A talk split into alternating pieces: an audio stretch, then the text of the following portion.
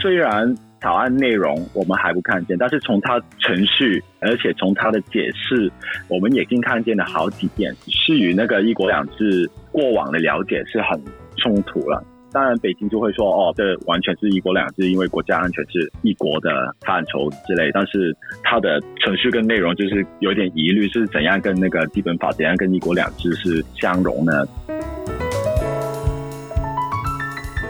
？Hello，大家好，我是法律白话文运动的镇长桂智，智慧的智。今天我们要来聊聊一个很严肃的议题，那就是香港国安法。在这集节目播出之前，其实大概在二零二零年五月的时候，国安法这件事情突然充满了台湾媒体版面，就是说香港国安法通过了一国两制，呃，灭亡，大概这样子的一个很耸动的标语，不断的在网络上一直出现。不过，这个法律它实际上到这个录音的时间点，一百零九年六月二十七号都还没有正式定案，所以我想。这个部分也许有一些秩序上的落差，然后再加上这个议题，其实很多台湾的听众朋友也都非常关心，因为呃，香港毕竟跟台湾息息相关，所以非常多台湾的听众朋友都非常关心香港国安法的发展。那到底它的内容是什么？然后它到底到录音为止的今天六月二十七号，它的发展进入到如何？我们今天特别邀请到香港的大律师杨家伟杨大律师，杨大律师好，大家好。先跟大家讲一下啦，香港的律师本来就有分成律师跟大律师。那因为在台湾就有律师，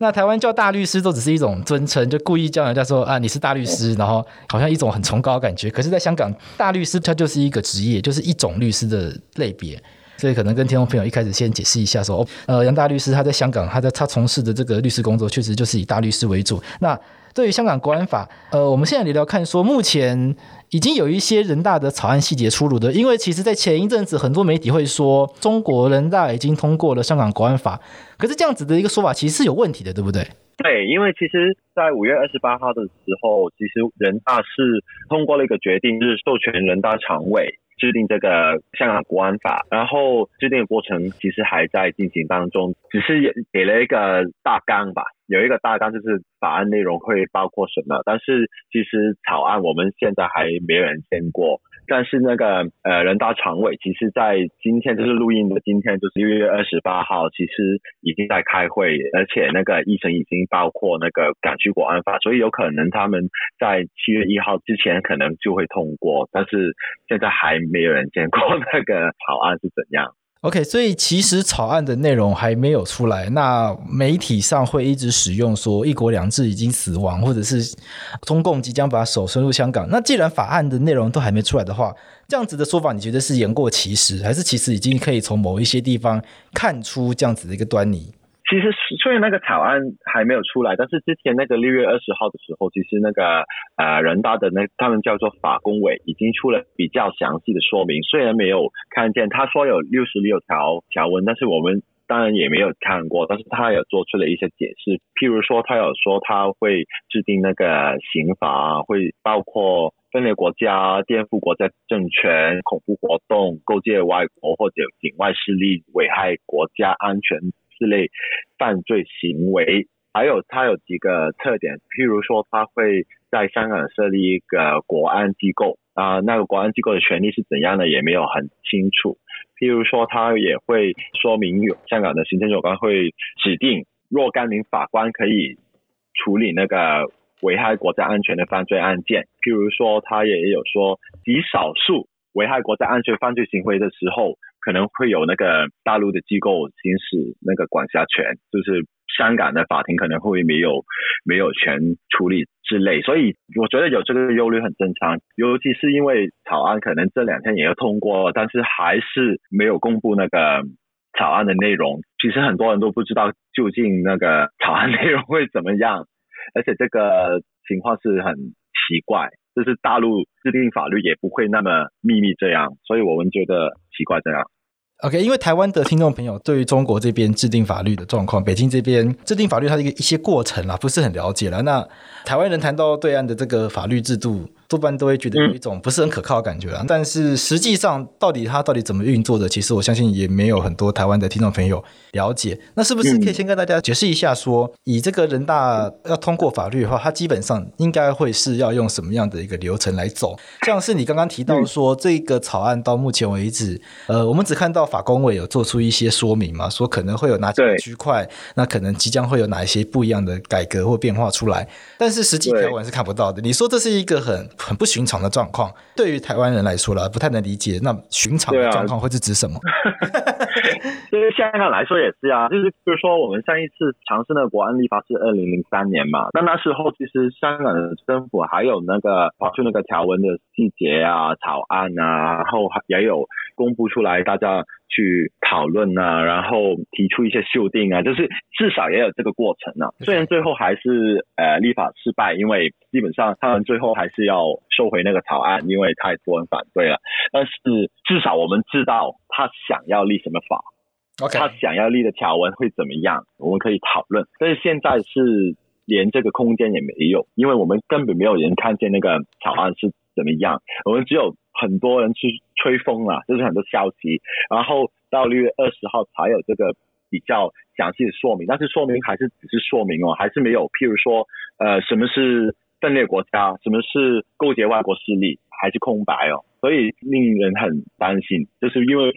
将要立的法到现在还不知道内容是什么。那应该这样问啊，就是说，呃，有一种质疑的声浪啦，就是来自于说，你连法案的内容都还不知道是什么，你就已经说中共把手伸入香港，就已经说，呃，一国两制已死。好像会让人家觉得说不是很公平，因为你根本就连他是什么都还没看到，不是吗？嗯、可是这样子的一个说法，其实在国际间已经风起云涌了嘛。美国也美国也批评，嗯、加拿大也批评，那欧盟也批评。当然、嗯，大家会觉得说这些国际强权或者是所谓的外国势力啦，来去做这样批评，也可能有带有他们自己的利益嘛。但是总是要有一些本，才有办法让人家去做这样子的批评嘛。所以蛮好奇，就是说，如果在法案，其实很多听众朋友可能到今天才知道，就听这个节目才知道说啊，原来香港国安法真正的法律内容根本就还没有公布，没有人知道它是什么。那大家就一定会有疑问了，那为什么我们可以说它是一国两制已死？我觉得是从两方面吧，一方面是程序，一方面是实际内容方面。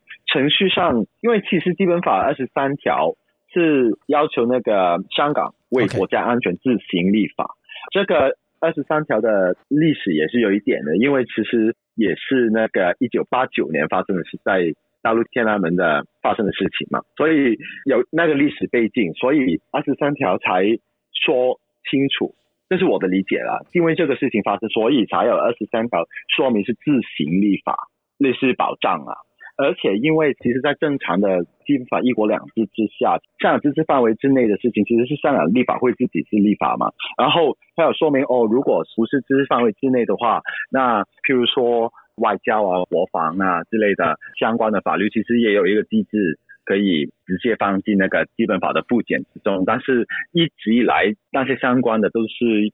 譬如说，关于那个解放军在香港啊，关于那个国旗啊，关于这个国徽啊之类的法律，然后基本上很少是会有法律是直接有刑法的法则之类的，或者是如果是譬如说，呃，国歌法，最近的国歌法也是通过这个附件放进去的，但是国歌法也是通过本地立法去落实的.所以本地立法也是通过一个讨论的过程，也是通过一个把它。适用到香港普通法制度吧，但是现在这个国安法是由人大常委直接制定，然后加进那个附件，也说明了不会有本地立法，会有那个行政长官直接宣布实施，所以起草的不是普通法的人员，然后他们用的未必是普通法的概念，他们走的程序也未必是普通法的刑法程序，而且似乎也看见了他从那个最近解释看见了很多点是跟。在香港一直来走的普通法是不同的，所以这个程序上已经出现了一个疑虑。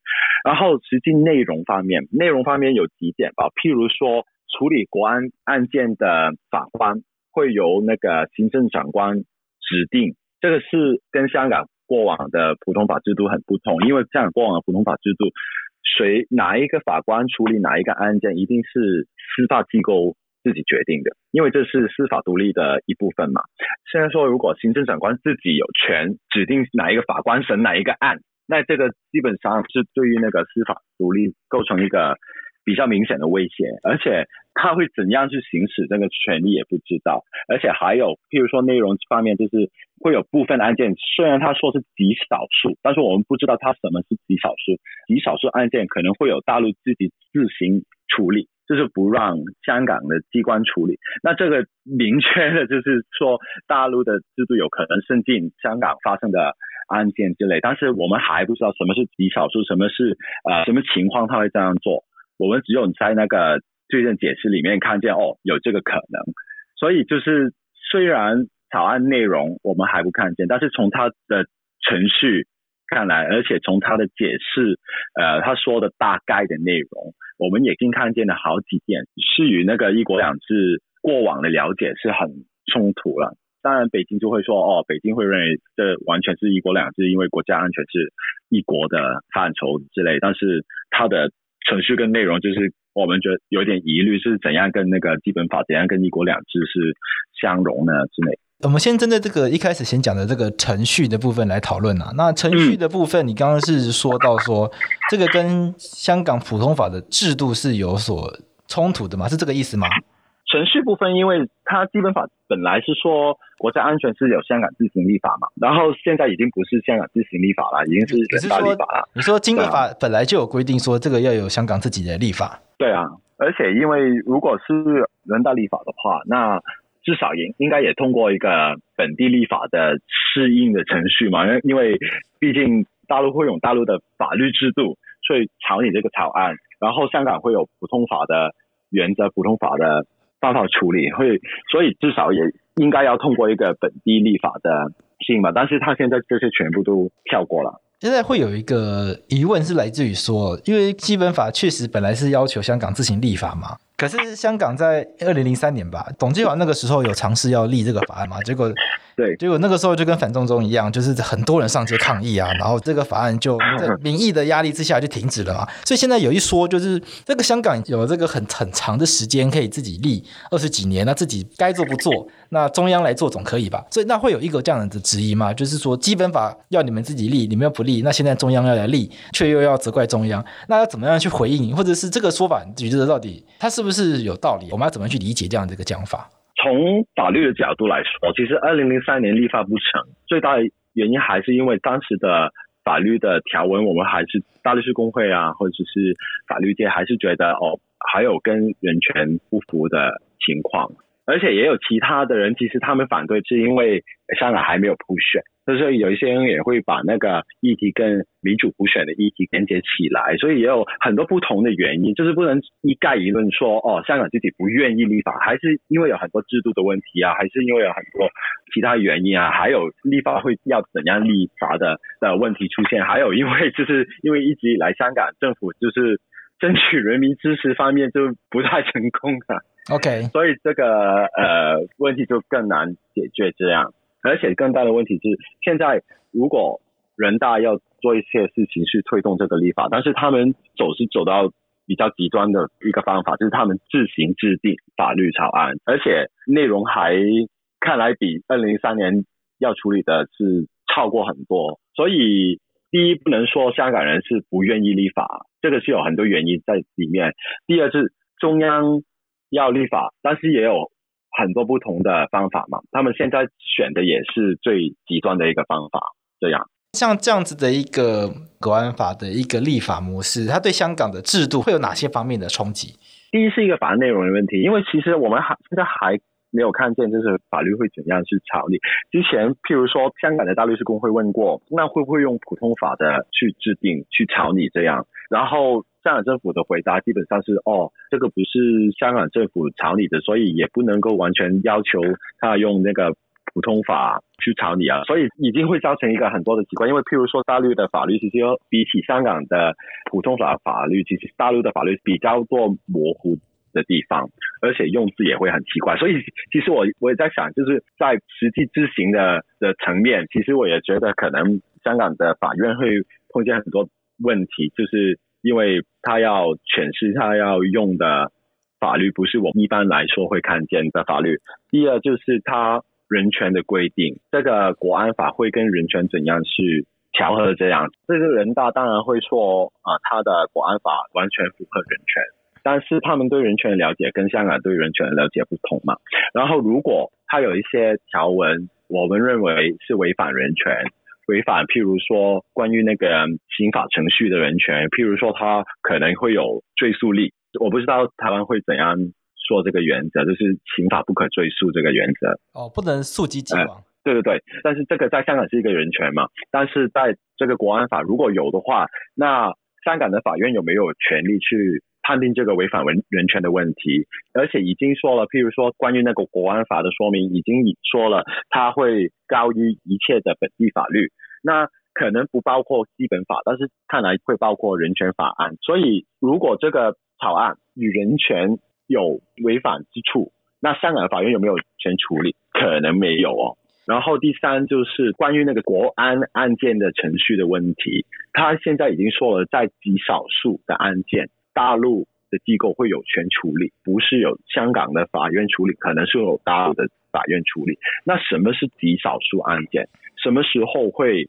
有香港发生的案件去交给大陆？因为到现在来说，一国两制的制度之下，还是所有在香港发生的案件，也是在香港的管辖权，也是香港法院的事，香港的执法机构。但是现在它有一个新的国安机构，是由北京派过来，而且会有所谓极少数的案件是由大陆的机构去处理。那究竟是什么时候？而且这个也开了一个，可以说开了一个洞吧。原本所有在香港发生的事都是香港的事，但是现在。有部分的事可能会交去大陆，所以这个也是为这个一国两制的那两制的部分是开了一个很不明确的洞在这里。呃，所以已经有好几点，这不是所有。我们看到那个台湾可能会有更多的问题。我觉得有些部分要跟听众朋友再，我们再帮听众朋友多聊一下，就是说，呃，香港毕竟现在是中国的一部分，那中国在香港设立机构这件事情，为什么？中国在自己的领土里面去设立机构，他也对外说这个是中国的内政。嗯、那为什么这件事情是香港的民众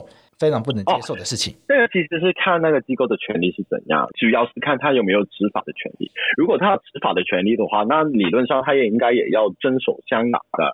程序，香港的法律之下的程序。而且如果譬如说他们越权了，那香港的法院有没有权可以治理？而且最主要是，如果他们要呃行使。执法的权利的话，那他们的规范在哪里？你说可能没有，譬如说逮捕、拘禁，像这样。譬如说逮捕，譬如说监禁，基本上就是把人关起来。OK，限制这样的权利，像这样子的一个行为。对对对，那他们的规范在哪里呢？而且他们最重要的是，他们本来应该是香港自己政府的机关，譬如说警察啊之类。去处理的所有在香港的刑事案件一直以来都是这样，但是突然现在是有一个国家直接委派过来的机构，有可能会做这样的事，那这个是新的状态啊。对，这样说，延续这样子讨论啊，就是说，呃，你会不会觉得说这个法律的出现引发的这个争议啊，某种程度上来自于对于呃北京政府的不信任感，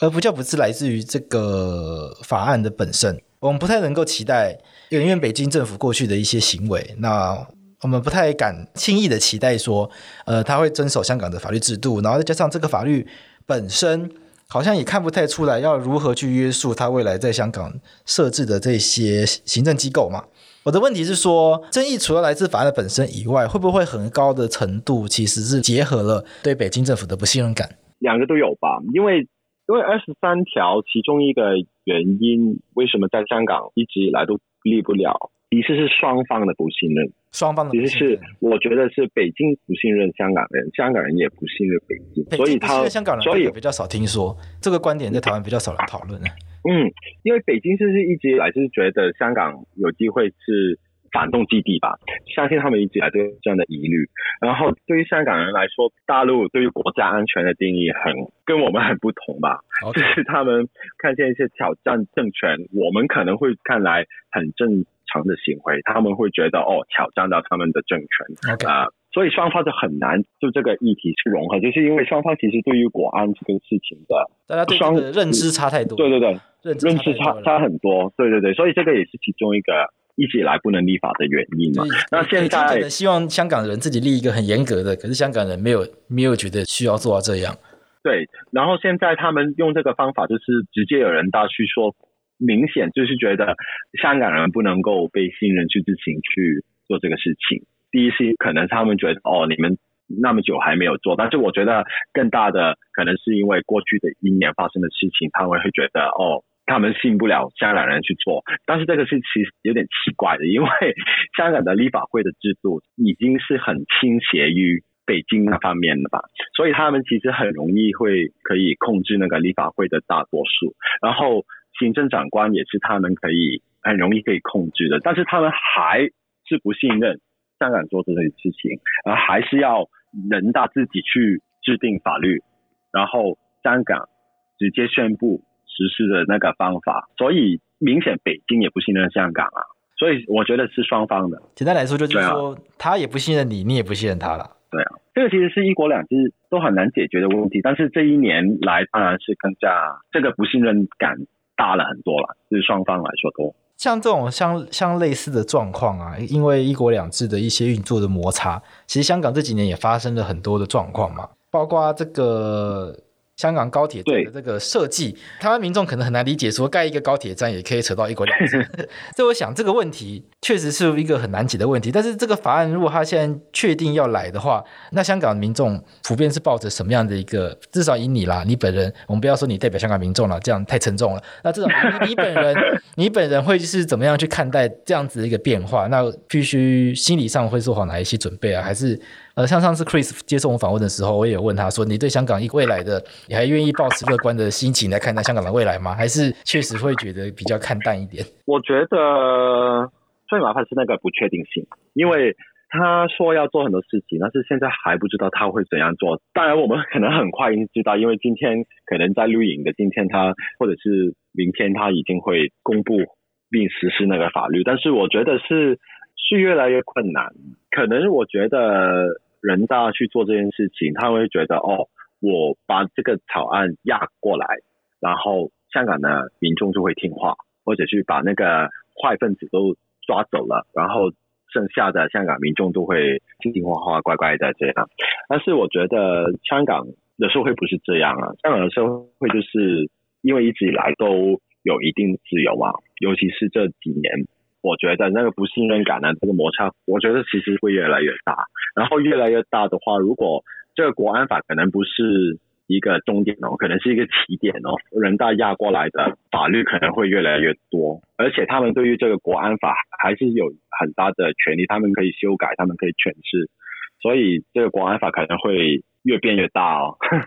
而且越来越容易去用，所以是很难乐观呐。但是还是要过。我有一个疑问呢，是说，呃，香港本来的法律是没有办法处理国安问题的嘛？因为香港在英国政府统治的时期，英国应该也有类似的法律啊。那香港应该会寄受到一些英国相关的法令啊。其实有一点啦，但是其实因为香，因为普通法之下的国安的有这个叛国罪，有一个煽动罪，但是这些都是几百年前定下的法律，而且。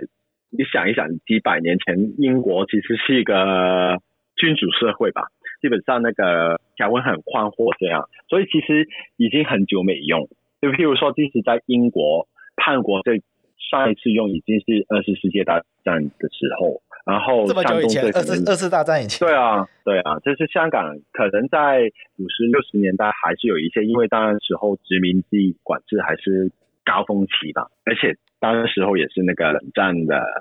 高峰期嘛，所以当时候可能还有用，但是其实香港山东就已经应该也已经三四十年没有用，所以这些法律本身也很呃很老旧的啦。对对对，很老旧，但是是存在的，而且尤其是恐怖活动.香港完全有法律。已经因为香港是有落实那些联合国的反恐的相关的法律的，所以其实香港一直以来都有恐怖活动相关的法律，所以这个是很奇怪，就为什么人大那个决定这一次国安法要包括那个恐怖活动，但是香港一直来没有的就是所谓勾结外国势力啊，因为勾结外国势力其实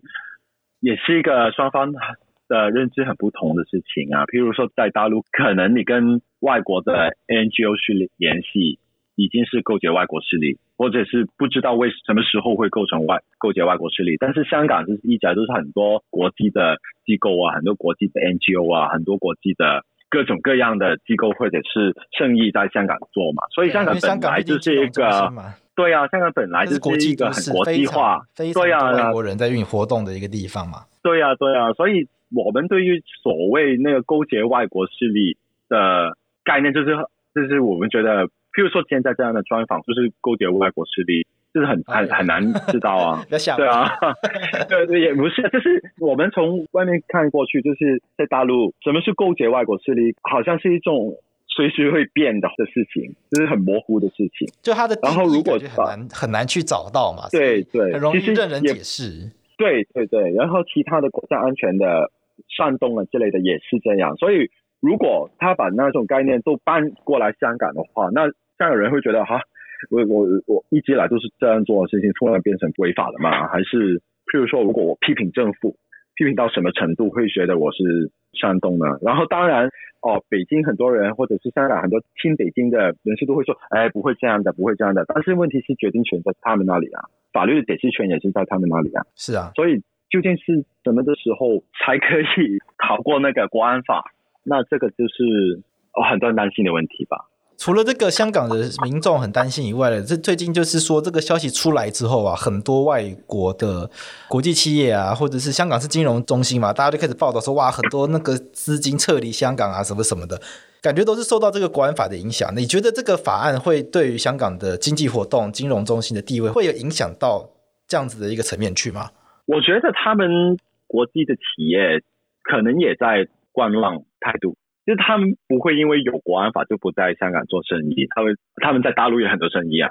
所以他们不会因为有国安法就不在香港做生意，但是他们绝对会看这个法会怎么，法案的内容会怎么样，执行的情况会怎么样，会不会让他们无所适从，适应不来，而且他们如果有的选择的话，譬如说现在很多的国际企业，他们可能都是以香港为亚洲的中心嘛。但是其实他们他们可以选其他的地方啊。如果香港的法律制度跟大陆的越来越像的话，那么那他们为什么不去上海？为什么不去深圳？为什么不去北京？这样，所以当然政府会觉得哦，没问题，没问题。但是如果越来越多这样的情况，越来越多香港的法律制度越来越不可靠吧，那他们越没那个原因要留在香港了。但是我觉得可能现在还是不会有很大规模的撤离吧。但是我觉得他们绝对在观望态度。说真的，因为法案本身虽然完还没有完全出来了，可是已经可以看到一些具体的内容嘛。那刚刚我们谈到说，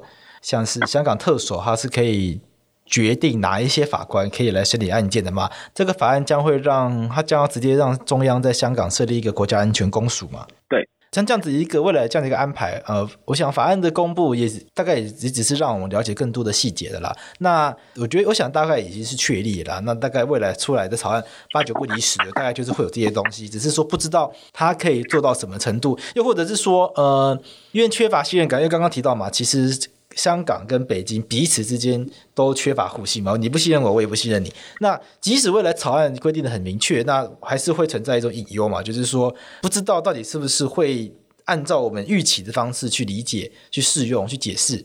这些法案，所以未来一定会笼罩在一种不确定的阴影感里面。我觉得我们所有人都在等那个草案的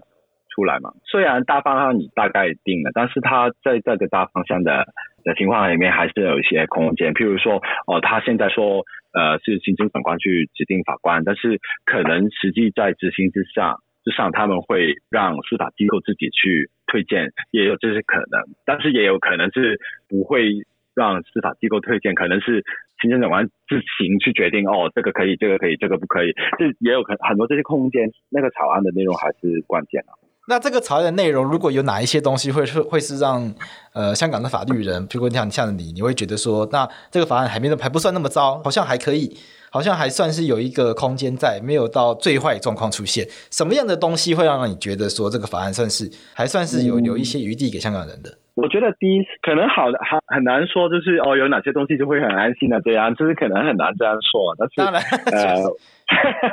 但是譬如说影视城区跟香港像不像？会不会有自己独立的一套程序，是跟其他案件不同？譬.如说那个刑事案件的那个呃人权的问题，譬如说不可诉的原则，这个在中国的刑法不是原则吗？就是说这个应该。我不知道，因为我对中国的刑法不是。应该是的，我听来也是，但是现在就是担心这个变特例啊，担心这个突然。因为因为其实就很多声音啊，譬如说香港有一个谭耀宗，他是人大常委的委员.所以他是有参与这个立法过程。他现在新闻还在说他会去反映香港人有意见，是认为应该有追诉力的，这样也在这样说。所以你是说他认为这个法案应该要可以回诉？对呀、啊，对呀、啊，哎，那不是很很很很颠覆大家对于刑法的认知吗？就是刑法，你没有立这个罪之前，你怎么可以？你不可以今天立法去追溯人家过去做的事情吗？那不然大家多可怕！今天做的事情本来今天是不违法的，明天变违法，然后我被抓走，那不是很可怕的事吗？对、啊，对、啊，所以这是很奇怪啊！明明有一些基本原则，他但是他还是有一些还是人大常委的委员去做这样的事情，所以就是很让人担心啊！而且我们很多问题问哦，刑事程序会怎样？呃，人权怎样保障之类，会不会用普通法的原则冲突之类？但是香港政府一直以来都是很难给明确答案的。我觉得，因为是他们自己也没有看过那个草案，所以他们按理来说不是应该要征询这个香港行政特署的意见吗？我们也不知道啊，就有新闻报道是他们自己可能也没有看过那个草案，感觉起来，所以这是很奇怪啊。没有看过，所以呃，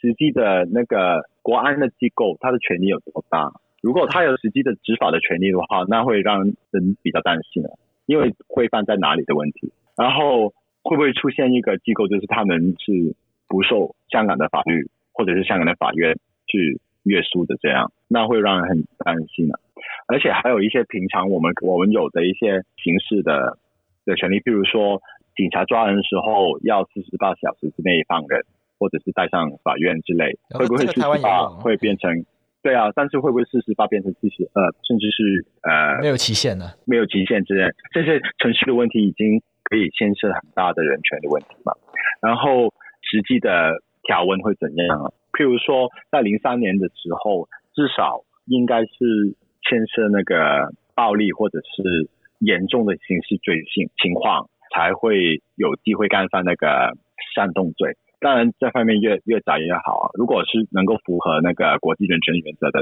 是最好啊。但是问题是，我觉得没这个机会。我看法工委他公布的这个草案的细节说明啊，他有特别去强调说要尊重香港在这个两公约下面的既有的人权保障。我自己，但是他们对于两公约之之下的自由保障，他们理解很不同啊。也是啦，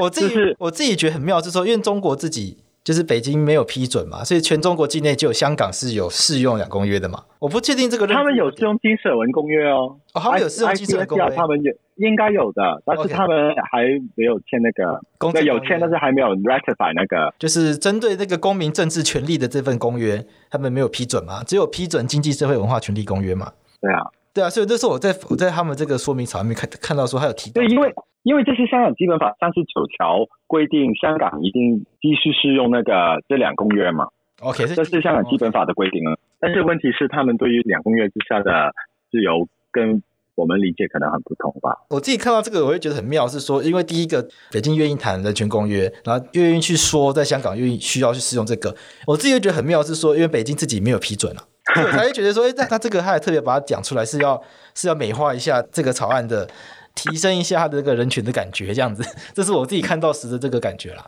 但我看见这个可能就是希望哦，他们制定的那个国安法可能会比在大陆的相关的法律可能会窄一点呢，因为他们在这里提到公约的问题嘛。但是也很难这样说，因为他们对公约的理解可能。有自己的特色，也是啦，就是他们就是北京的中共，就是譬如说他们会，他们可能会觉得，对啊，他们可能觉得国家安全很重要，所以他们对于国家安全可能有特别的地位嘛。是，那我们最后聊一个东西，就是说董建华跑出来讲话了嘛，因为他自己任内推推不过嘛，然后现在北京要推，中央要推，他跑出来讲话嘛，他说这个法令其实从头到尾就不需要感到担忧嘛，因为你不要去做这些危害国家安全的事情，基本上这个国家不会找上你嘛。给听众朋友一个观念吧，就我们最后用这个做结，就是说要怎么去回应这样子一个讲法。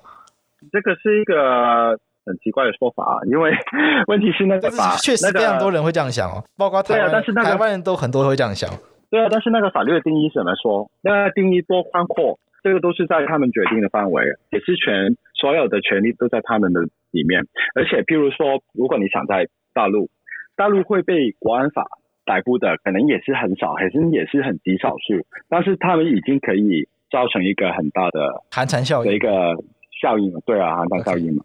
所以在香港也是这样啊。如果他已经抓了几个人哦，他们可能是呃做了一些尖锐的批评政府这样，或者尖锐的批评那个。共产党之类，然后他已经把他抓了，然后呃判了三年五年在在监狱里面，那已经可以造成那个效应了。所以而且呢有那个不确定性嘛，如果他的法律条例的比较模糊的话，很容易是所有人都担心哦，我会不会中呢？我会不会中呢？然后他对自自我去约束嘛，这个效果已经很大的问题啊。你觉得在香港已经有这种感觉了吗？风声鹤唳的这种感觉？我觉得是有。尤其是因为草案还没有出来嘛，尤其是一直以来还是只有这几个模糊的概念，就是勾结外国势力啊，呃之类的，所以就是香港是开始已经有一点谈谈的效应，就在然后谈这些事情。对啊，因为是当然他们会说哦，如果你不危害国家安全的话，那你就不用担心。但是问题是什么是危害国家安全？很模糊的一件事情。好了，因为这个东西，我想就是说我大一在上宪法的时候，这个宪法老师举过一个很有趣的例子，也跟听众朋友分享。他就说他跟他老婆有一个很有趣的约定，他老婆说就是说家里大事由先生决定，小事由太太决定。那听起来好像呃男主外女主内，那是这个老婆说我来决定什么是大事。嗯，OK，这就很有趣了嘛。听起来好像老公比较地位比较高，但事实上老公可以决定的事情，一定是老婆在决定嘛，因为老婆决定了什么事情是大事嘛。所以回过头来，当这个有争议的法案要上路的时候，包括其实不是只有这个香港国安法，台湾也有很多这种呃有争议性的法案。那香港本身我相信一定也有过，然后包括对岸可能呃一定也不少。这种东西的法律的争议，有时候关键在于说不信任感，因为不信任感来自于说呃我不知道这个法律未来会怎么样解释，怎么样使用。你告诉我说你只要不犯法，警察不会找上门，那这是废话。因为当警察们警察找上来门的时候。我其实是警察来决定我有没有犯法。那你告诉我，我只要不犯法，啊，当个安善良民。可是我怎么知道我所做的事情会不会被解读成违法？我想这个是未来大家心中最担心的一件事情。就是国安法上路之后呢，就是刚刚嘉伟讲的不确定感会是以这样子的一个方式弥漫在这个香港市民的心中。那这样子一个不确定感，它。最最最不喜欢就是说，大家不敢讲话了，不敢发出声音了。那好像香港社会过去的，我们觉得香港社会过去是很自由的嘛。那这样子一个自由的一个价值生活的一个方式，就慢慢的不见了。我想这个会是呃大家最不乐见的一个情况了。好，那我们今天谢谢杨家伟大律师来跟我们分享这个香港国安法的各种争议的面向。那我们谢谢家伟。谢谢，谢谢大家。不会，那我想，反正草案细节出来，大概也跟这差不多了。那如果这个细节出来有一些东西是可以延伸讨论的话，那我再跟你联络。好啊，好吧，好，可能很快哦。